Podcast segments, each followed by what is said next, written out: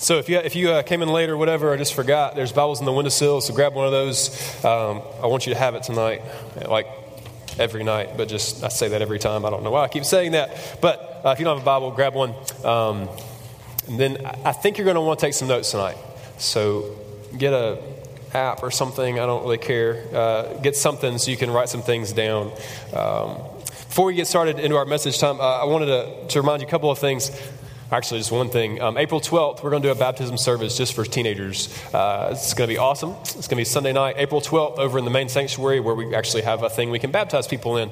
Uh, and it's our, our band's going to lead us. Um, it's a service built for you, but our entire church family is going to be there to support and um, show their love and appreciation for you guys and uh, to celebrate what God's doing with us. So last Wednesday night, another one of you guys said, "Hey, can we talk afterwards?" And we sat down and talked. And um, another one of you, this keeps happening. Uh, gave your life to Christ back in November, and um, I got to celebrate with them. So uh, Holly came down front Sunday morning. So Holly's added to our list of people that were going to baptize April 12th. You should celebrate that. Uh, so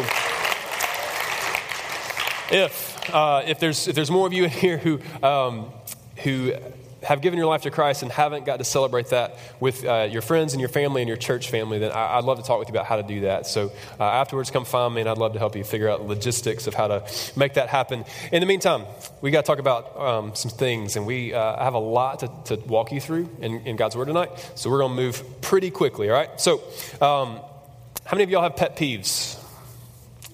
All of you. All right. I have, I have a lot of pet peeves. I get aggravated by a lot of things. All right. Slow drivers being the primary one.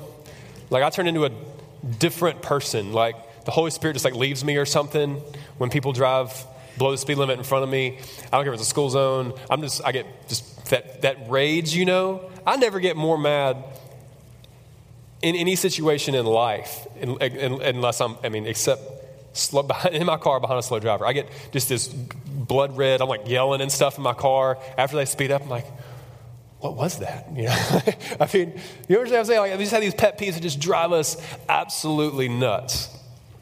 I have one for um, preachers. I have, I have, have have a lot of them actually, but we're going to talk about one right now.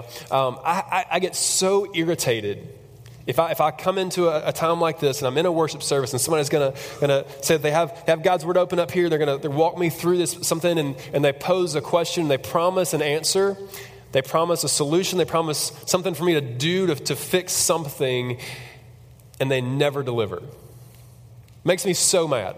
Like I, I remember being in, in messages in, in, high school where uh, somebody was, was be preaching and they would they would kind of pose a question at the beginning and I'm like, man, yeah, I've been I've been wanting to I've been wanting to have some help with that. I can't wait. I'm like getting my notes out or whatever, and then we just tell stories about puppies and snowmen, and we never got an answer. It would drive me absolutely bananas. So, last week, if you were here in, in Greenhouse, we began uh, just a little two week series on temptation. We talked about how we are people who are tempted, that there's weak spots inside of each one of us. We all have our own different weak spots where we're going to be tempted. And not only do we have weak spots inside of us, we have a very real enemy outside of us who tries to exploit those weaknesses to separate us from the relationship with God that He intended for us to have. But what I didn't do last week was tell you anything about how to, what to do with that. I told you we were going to do it this week, so this entire week I felt this very real pressure because I know how irritated I would be if I were a teenager and I showed up and was looking for some help and some guidance from God's Word about how to overcome temptation, and then it fell flat. So everything we're doing tonight is, is to try to give you strategy, like practical, real strategies for overcoming temptation in your life. All right? It's everything I'm giving you. So that's why I want you to write some stuff down so that if, there, if this isn't like a, a, moment of huge temptation for you, the next time it hits, you've got something you can flip back through and you can see some, some passages and you can go back and look at this and hopefully find some strength in it. Okay? So I want you to write down kind of the points as we go through. I want you to write down the passages and anything else that sticks out to you. Write that stuff down. Just clickety click, you know, just go nuts. You don't actually click anymore, do we? We're, anyway, whatever. I saw a guy at Chick fil A the other day. I was driving around Chick- the making the loop to get in the drive through, and there was a dude standing there with a flip phone. And he was like my age. Where did he find a flip phone? It's incredible. Anyway, changed my life. It's crazy. Anyway, That's, I didn't plan to tell you that. It just was that weird. Just needed to, just needed to share that with my friends. All right, 1 Corinthians chapter 10. 1 Corinthians chapter 10. Go there quick. 1 Corinthians chapter 10. 1 Corinthians chapter 10, verse 13. This verse forms the theological form, uh, foundation for overcoming temptation in our lives. 1 Corinthians 10, verse 13, it's the theological foundation for you getting any traction in overcoming temptation in your life. All right, so we're going we're going to read it, we're going to talk about it, and then we're going to talk about some other things after that. 1 Corinthians chapter 10, verse 13, it says this No temptation, no temptation has overtaken you that is not common to man. God is faithful, and he will not let you be tempted beyond your ability. But with the temptation, he will also provide the way of escape, that you may be able to endure it. And I love that passage. I love that because there's so much hope in that for me, and, and it speaks into this, these, these very dark areas of my heart where temptation has a hold on me. And where I'm, when I'm in, I'm in a place where I'm not doing a great job overcoming temptation, that verse comes to mind and reminds me that, that God is faithful and He will not let me be tempted beyond my ability. But with that temptation, He will also provide the way of escape that I may be able to endure it. Let's just let's walk down through this passage because it's extremely important for us to get what, what God's word is saying here. So the first thing it says is that no temptation has overcome you that has overtaken you that is not common to man.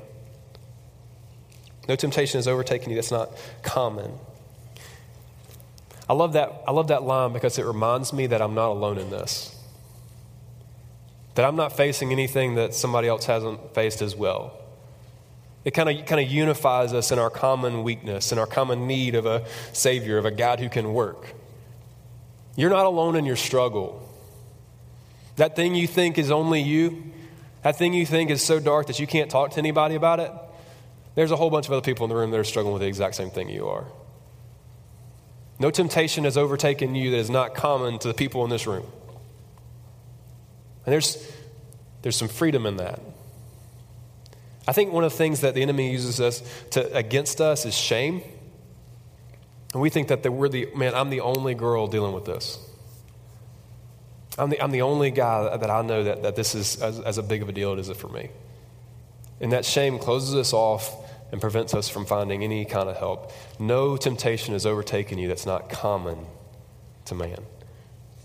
He goes on from there. I love this. It says, God is faithful. That's this pivotal point of this passage, and it's got to hold true because it makes some promises about what God's going to do. And so before it makes a promise about what God's going to do, it promises that God is faithful, that He's not going to turn his back on you, that he's not going to fail you, that these, what, it, what it's about to say about him is going to hold true in your life. And then it goes on and it says, God is faithful. He will not let you be tempted beyond your ability. He will not let you. Just like, just imagine that in your head, okay? Just, just like, just visualize with me for a second, okay? Just imagine you standing there and all the temptation that bombards you on a normal day like when you go through school, the stuff that assaults you, the stuff when you get home, the, the temptations that come on you. When that anger thing wells up, we talked about last week, you know, when that stuff happens, just imagine that as like, uh, I'm making this up as I go because I didn't think about this until I got on stage. Imagine those as like, like tennis balls coming at you out of a tennis ball machine. You know those tennis ball machines? Those things are awesome. I wish I owned one. It would be fun. I would shoot it at people. So just imagine that you're in a room, there's a tennis ball machine, and every one of those balls that's coming at you is temptation. And then it says, God will not let you be tempted. He kind of it's like it's like God gets in between the temptation and us. That he's the one that shields, the one that, that blocks, that prevents us from being tempted beyond our ability. It's not, he doesn't say that he's not gonna, he's going to prevent us from, from all temptation. He's, it's like he knows where your limit is right now. He knows how strong you are in that moment, and He gets in between you and that temptation, and He doesn't, he doesn't allow so much to come at you that you can't overcome it. So He gets in there and says that God is faithful. He's going to do His part to shield you from the stuff that you can't overcome. So, what that means is that what's left, the temptation that does come, God believes that you have the ability in His strength inside of you to overcome it. So now in this passage, we have, a, we have this kind of this teamwork thing where God is protecting you and blocking you from, from things that you can't overcome, the stuff that's too big for you right now. And then the stuff that you can handle, He believes in you, He thinks you can do, He's letting that slip by. And then all of a sudden, it's, it's on you. It's your responsibility at that point to take care of those. that I think is so uh, God will not let you be tempted beyond your ability. So, what ability do you have?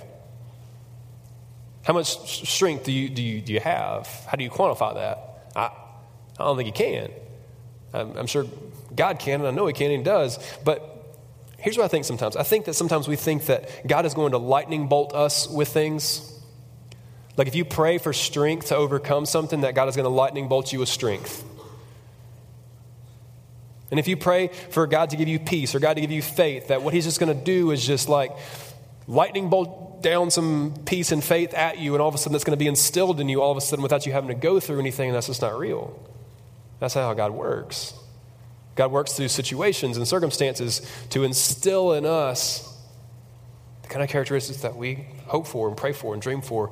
So when we ask for strength, God gives us opportunities to grow in our strength. So I got a bunch of my, my baseball guys in here tonight. And I, been uh, soccer players, cross country guys. Man, you got calves of steel back there, baby. You guys ever seen Rob Hatfield's calves? I don't know why that dude's calves are so big. They're enormous. I mean, they look like they should be on a statue. If there's a statue of calves, it'd be Rob Hatfield's calves. But the way you get calves like that, and the way you get, you know, guns like baseball players, is you go through some stuff, right? You don't just like ask coach, hey, hey, coach, uh, uh, I want to get swole. He's like, hmm, fairy dust. Hmm, steroids. yeah, I mean, that's not how that works. It's supposed to. You got to put in some effort. And so what you what that effort is is is is is, you put exerting effort against an external force that is pushing back against you. So God gets in there and he says, "Hey, you can't lift this much. I'm going to block out this much, but what this is what you can lift." You may not believe in yourself this much, but if you want strength, if you want strength to overcome temptation, I'm going to let this much pass, and then it's your job to lift. It's that moment, guys, when, when you're going to go for your max bench ever, and you don't, you're not real sure you can do it, and then you do. God lets in our max so that we can learn to be strong. It keeps going on the, what God is faithful to do. The next it says that He is, uh, he is faithful to provide a way of escape.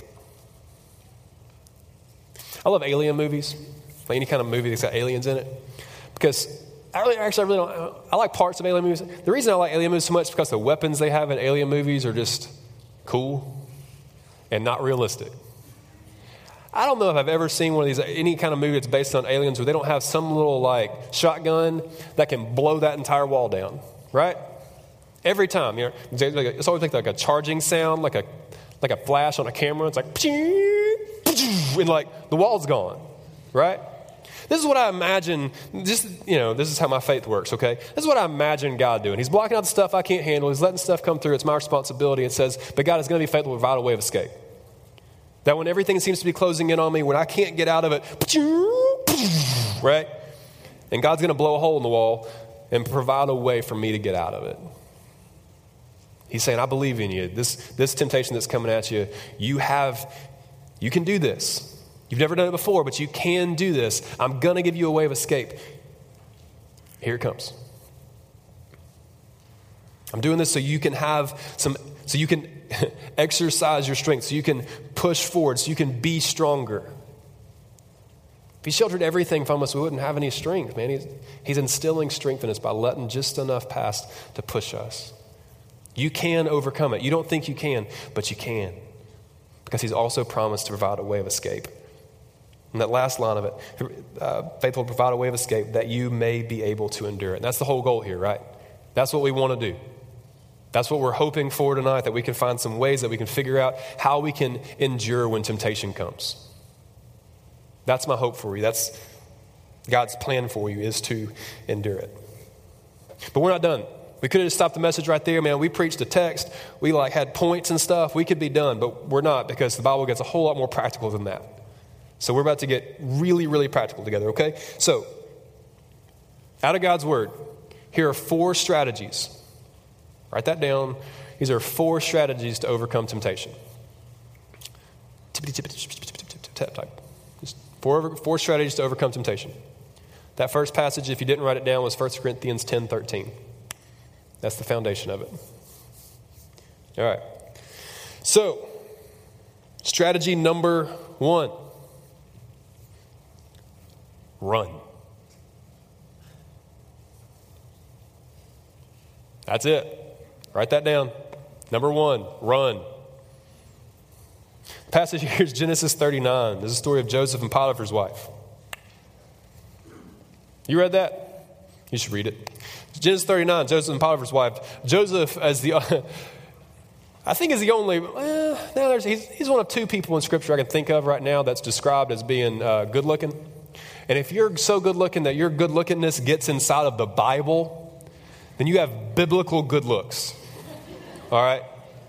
You've heard like a flood of biblical proportions. Joseph had good looks of biblical proportions. Okay? And he, he's, he's, uh, he's this guy named Potiphar owns him. Anyway, that's a, backstory on time to get there. But he, he's, he's the overseer of this guy named Potiphar's uh, house.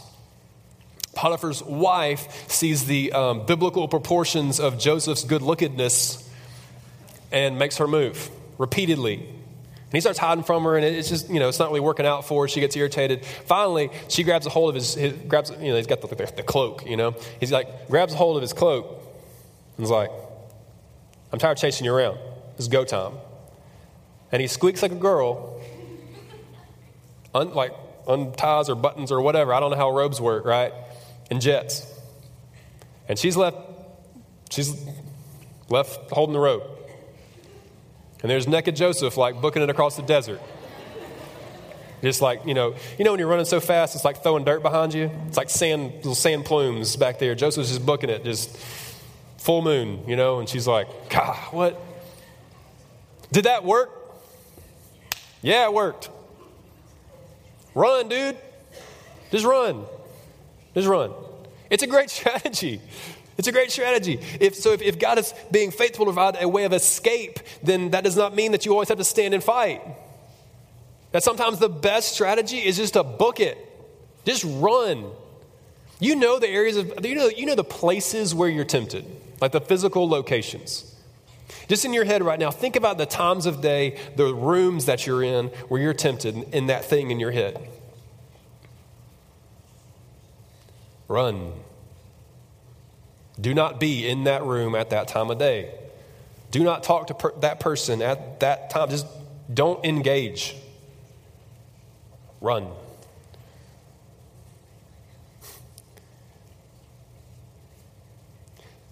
If there are certain friends that you're around that tempt you to do certain things, run.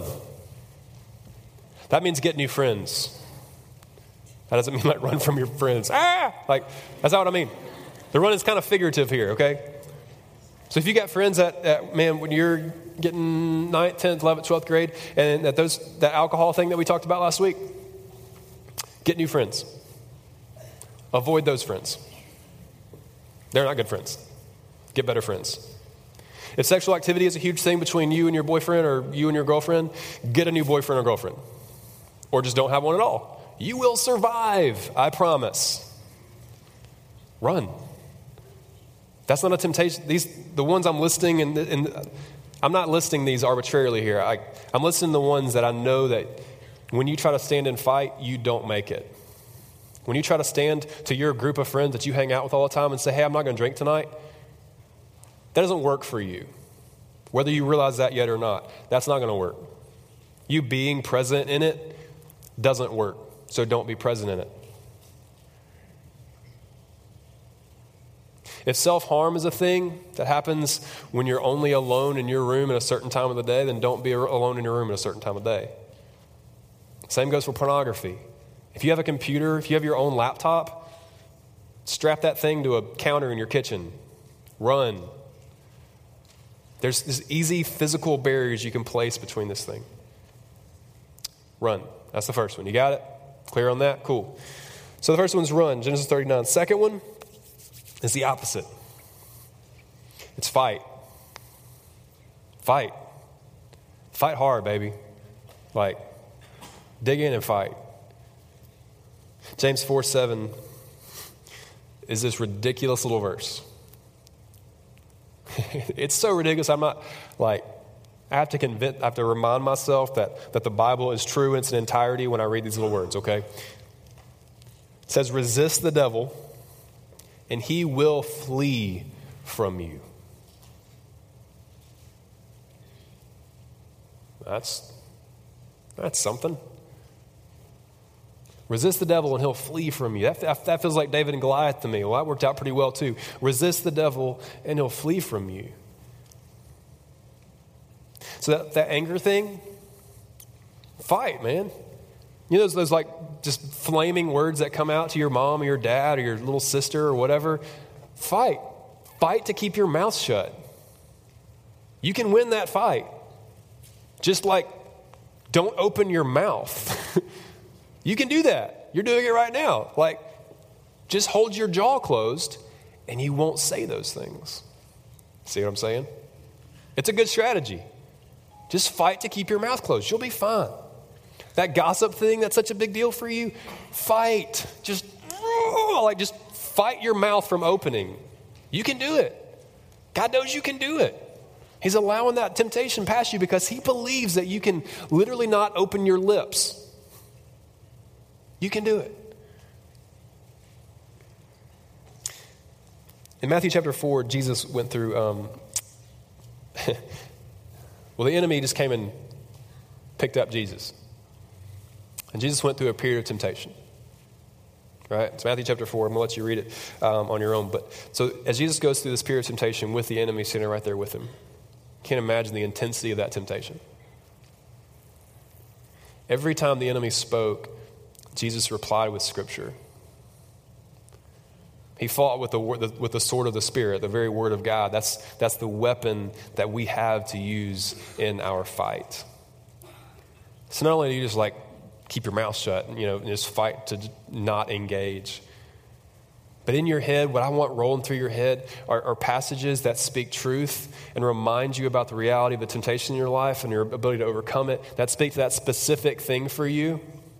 So if lust is a huge deal in that moment, I want the, I want the verses that you've memorized about lust going through your head. You know your weak spots. We talked about them last week. I know you did. I know you know what your weak spots are. Find passages in God's word that serve as a sword that you can fight off that temptation with. Memorize them. Don't like stick them in your phone or whatever and just like have them in the memorize them. I want them to roll through your head just naturally. Say those verses to yourself over and over and over and over again. That is your weapon. So stand up and fight. The third one. Third one is team up. Team up. You are stronger with people around you, the right people. You are stronger with the right people around you. In Ecclesiastes uh, 4 2, or 412, it says, um, And though a man might prevail against one who is alone, two will withstand him. And a threefold cord is not quickly broken. This is the, uh, this is the idea of. Um, uh,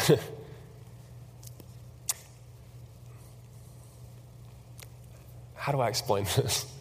Basically, this is the idea that you don't fight three dudes at once. You just don't. Like, they're not easily overcomable, right? If three of you want to go jump some like neighbor kid down the street, it's probably going to work out pretty well for you. But if you're that neighbor kid, it's not, right? So in this scenario, the neighbor kid is the temptation. And you and your little like thug gang, that's you and some of these people in this room with you. All right? This is your only opportunity to be thugs. It's against temptation. It's not that, you know, not, it's not that crazy, all right? So here's how this works out for you. Uh, well, there's another, there's another verse. It's, it's Proverbs 27 17. It says, uh, As iron sharpens iron, so one man sharpens another. The idea is that when you've got other people around you, they rub off on you, they sharpen you, they strengthen you. So here's what I want you to do. How this applies for your life. I want you to find some people around you that can, that can serve as accountability partners and a, a source of encouragement and strength for you. If you have no idea what that means, I'm going to briefly tell you. Uh, basically, this is, this is some people, one or two other people, that probably need to be of the same gender as you, that you guys sit down once a week and talk about those weak spots talk about how you're struggling with them and overcoming them and you're praying for each other. These are the people that when you're right in the middle of it and your mom's just driving you absolutely nuts and you did that anger thing is just welling up inside of you and you're not sure that you can fight it anymore, you text this person and they're praying for you and trying to talk you down, you know? That's an accountability partner. I want you to have one or two other people that are the same gender as you that you can do that with. That you say, hey, these, these are my weak spots. What are yours? You're praying for me throughout the week. I'm praying for you. When things go wrong, I can call you, I can text you, and you've got my back. And uh, periodically in here, I mentioned something called Rooted. It's um, our, our student ministries is like four steps up a ladder. Greenhouse is step one. Sunday morning small groups is step two. Z groups on Sunday night, step three. The, the, the highest step, like the most hardcore we get, is called Rooted. It meets once a month, and I, I, lead that. You, you come and you hang out with me. We hang out for like two or three hours sometimes and talk through stuff. You get assigned what you serve. Well, one of the primary things that everybody in Rooted does is they have accountability partners. And they get together every week and they talk through things and they encourage each other. I'd, I'd encourage you to, if, I mean, if accountability is something you need in your life, get here. Be a part of Rooted. Fill out the application, come join us. You can join Rooted anytime you want. Team up. The last one. The last one is this number four fix your eyes on Christ. Fix your eyes on Christ. The passage here is Hebrews 12, 1 and 2. Hebrews 12, 1 and 2. It says, Therefore, since we're surrounded by such a great cloud of witnesses, let's also lay aside every weight and sin that clings so closely and let us run with endurance the race that is set before us. And then it goes to how we're going to run this race, how we're to do this successfully. It says, as we run this race that's set before us, looking to Jesus. Looking to Jesus, the founder and perfecter of our faith, who for the joy that was set before him endured the cross, despising its shame and seated at the right hand of the throne of God. It says if we're going to be people who lay aside every weight and sin that, sings, that clings so closely, and we're going to run this race, this race called life, we're going to run this race successfully, we've got to be people who look to Jesus, the founder and perfecter of our faith, the one who endured the cross in our place. So when I say fix your eyes on Christ, that's exactly what I mean. That when you're running this race, when you're trying to live the kind of life that God has called you to live, when you're trying to do what, when you're trying to overcome temptation, we're people who look to Christ. And not like, not like, we look to Christ on the cross. When we're trying to overcome temptation, I want you to fix your eyes on the image of Christ, paying for the sin which is an option before you. So when that, when that sin is at your door, when that temptation comes, the image I want in your head is the image of Christ on the cross. Your Savior, the one who died to set you free so that you don't have to be like, so you have an option other than that sin. You have living a life that is glorifying and honoring to the one who died for you. Remind yourself of the gospel. When that temptation comes, Christ on the cross.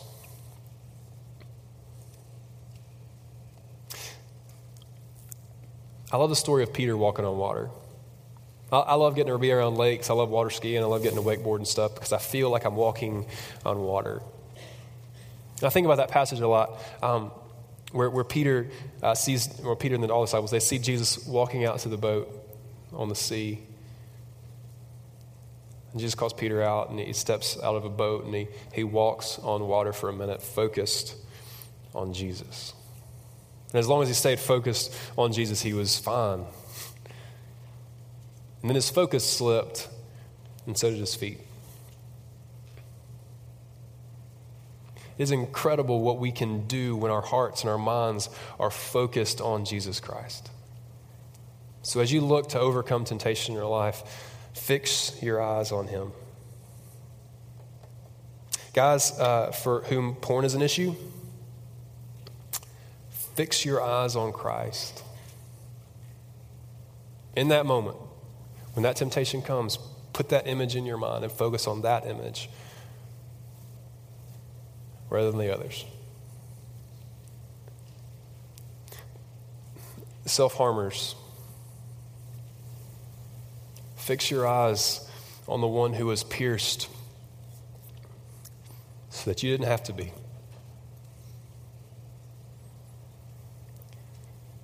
He has promised to be faithful. He has paid for your failures. And He sets you free from this stuff. He shields you from all the stuff that you're, you can not overcome, and he, and he lets through the stuff that He knows you can. His strength, in the light of the gospel, you can overcome temptation. Run, fight, team up, fix your eyes on, fix your eyes on Jesus. You can do this. You can do this. Let me pray for you. Um, Father, if we're honest, we're not real sure that um, we believe that sometimes, that we actually can do this. But clearly, out of 1 Corinthians 10, God, you, you think we can. God, you know us better than we know ourselves, so we'll trust you in that. Father, in the midst of temptation, I pray for each one of us here that we would be people who would recognize temptation as it comes and he would take steps to overcome it rather than just get toppled over again and again and again. God, God help us to overcome. You've promised us that we can. Help us stand firm. In your son's name we pray. Amen. All right. So um, before we, before you get up and move, um, I, there's a bunch of you who are new today, uh, which is cool. I, as I'm looking around, there's just faces I don't recognize, which is awesome. So what's about to happen here? Um, we're going to divide up into some small groups. So